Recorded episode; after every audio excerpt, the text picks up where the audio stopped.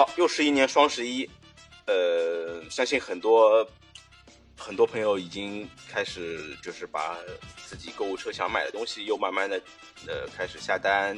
呃，因为现在呃购物节慢慢已经从晚上十二点慢慢变成了就是呃八点开始的一个场景，然后所以说大家在购物的体验上，比起以前这种在需要熬夜啊或者是怎么样一个情况下，呃。可以说是轻松了不少，在购物之后，然后安安心心的睡上，美美的睡上一觉，就是在第二天，其实很多的物流啊，就是慢慢会送到你的手中。这个其实给到大家的一些体验，其实是越来越好。呃，其实，在过去十几年之前吧，其实说实话，呃，双十一也好，六幺八也好，其实给到用户，给到老百姓的，就是感觉就是。呃，最早还是能够体验到很多就是真真切切的一些五折啊、五折商品或者是秒杀的一些商品，但是现在其实很多的噱头也好，包括很多的一些一些消费陷阱出出现，导致其实有时候你会却会花更多的钱，或者是本应该没有说什么没有必要去花的钱，买到一些自己所不需要的东西。嗯，所以说就是怎么样去规避到一些规避掉一些消费的陷阱，其实也是我今天这期播客想跟大家着重去探讨的一个话题吧。怎么说呢？其实现在呃，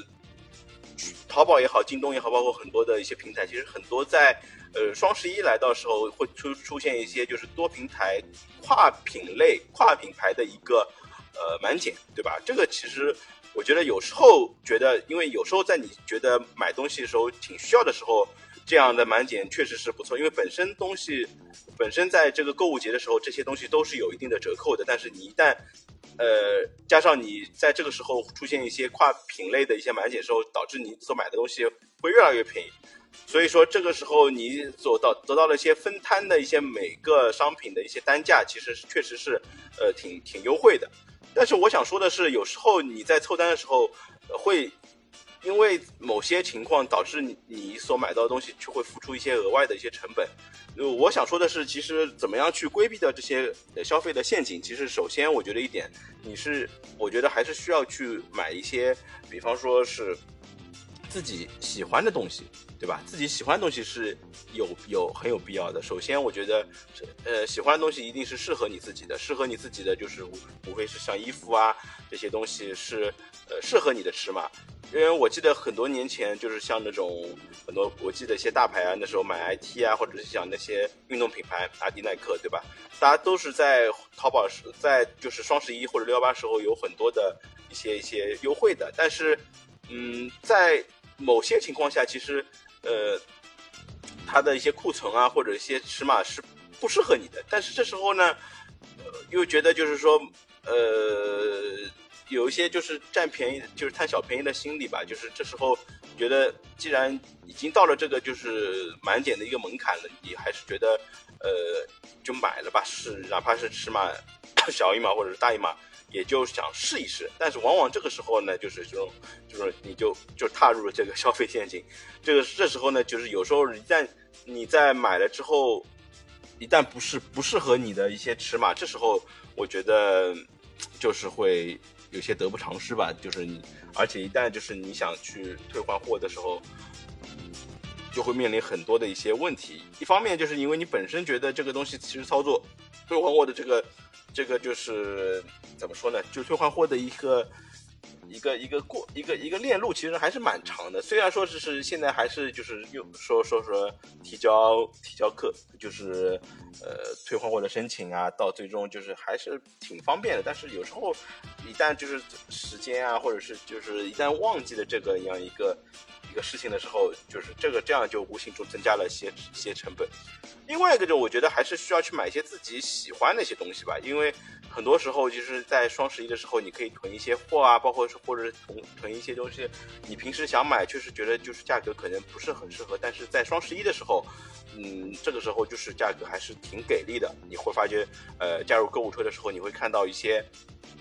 这个时候我就想说，就是有时候你把东西加入购物车时，它会显示一些像京东啊、像淘宝，它会显示出就是它比你加入购物车时候是优惠多少钱。这个时候你其实有时候根据自日常的一些经验也好，包括自己在呃在这个时候的一些判断也好，就是你你你会觉得呃这个时候你买到的东西是呃买到的东西是价格是合适的，就这个时候去入还是还是挺不错的。包括因为就是说，我觉得单件的折扣，其实你买到的时候。呃，能够得到的一个，其实其实付出的成本相对来说是最低的，因为比起你这些凑单的一些思考的成本，其实这个东西，我觉得，呃我就我个人而言，我觉得买单件的一些，就是怎么说呢，就是，呃，肯定是肯定是会更更加的，就是更加的，就是划算吧，因为你买到了一单。你就让我前面说，你一旦去凑单买到了一些不适合自己的，像我之前可能会凑单，哪怕是凑个十几块钱、二十几块钱，你去买了很多这种，呃，像这种生活用品啊、垃圾袋、你生活必需品啊，其实这时候一方面会花出像过去的时候在零点的时候你花很多的时间去算啊，或者是怎么样，这样的话，我觉得就就没有太大的必要了。另外一个我想说的就是。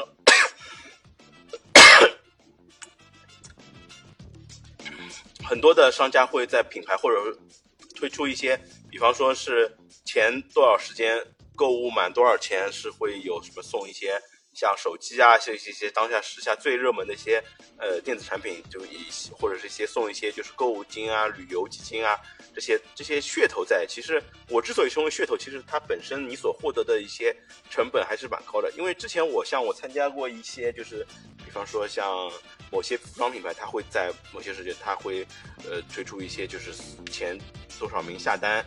呃会有一些就是额外的一些一些呃像 iPhone 啊这样的这样的礼品的送出。这个时候呢，其实有时候会有一些就是呃怎么说呢，一些些些呃想想天降就是这样一份运气的成分在吧？所以说这个时候呢，往往。它其实是需要你在很短时间之内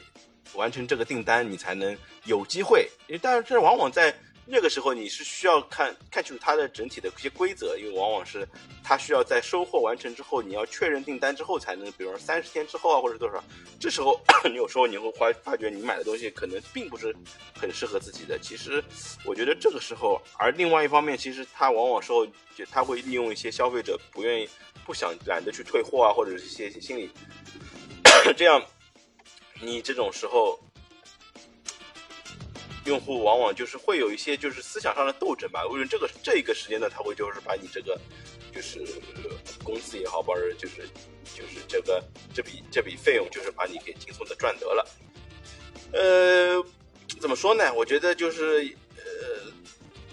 作为购物节来说，我觉得还是。购买自己需要的、自己想要的这些东西，包括自己喜欢的东西，才是就是你购物节的一些精髓吧。怎么去规避这些消费的陷阱？就是你要用最少的钱去买到你自己最心仪的商品，而不是说你花一笔。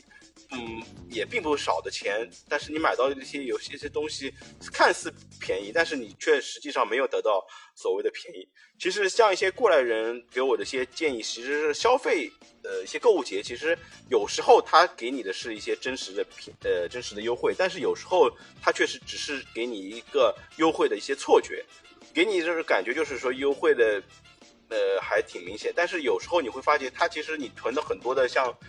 当时囤囤了很多的一些洗衣液啊，之后，呃，几十斤的洗衣液，你会发觉几几年都用不完。你这个时候你又发现这么重的东西堆在家里，你又无处去安放，这个时候其实这个东西无形中就变成了使得购物变成了一种烦恼吧。我觉得这个时候。你如果把这些烦恼你提前去想好，尤其是现在如果是晚八的时候去购物，说你把这些，呃，你自己不需要的东西，自己本身不想去囤的这些东西，去有效的去 规避好你自己想囤的，哪怕是你想囤货的话，你自己提前预知好你想囤货的一个量，这样的话，我觉得能够有效的避免，就是说你在在购物节的时候陷入一些消费的陷阱吧。我觉得这个时候大家能够。在购物节中买的愉快，买的开心，这个时候，我觉得大家才能够才会才会真正体会到，呃，双十一也好，六幺八也好，带给你的这些就是对于消费的，呃，一些快乐吧。我觉得，这也是我今天想给大家一些，嗯，我自己的一些对于消费陷阱的一些理解吧。也感谢大家收听我的节目，感谢大家，呃，就是听我的这些唠叨吧。好，我们之后将会继续针对一些，比方说一些现实中的一些场景，然后进跟大家进行长期的一些讨论。感谢大家。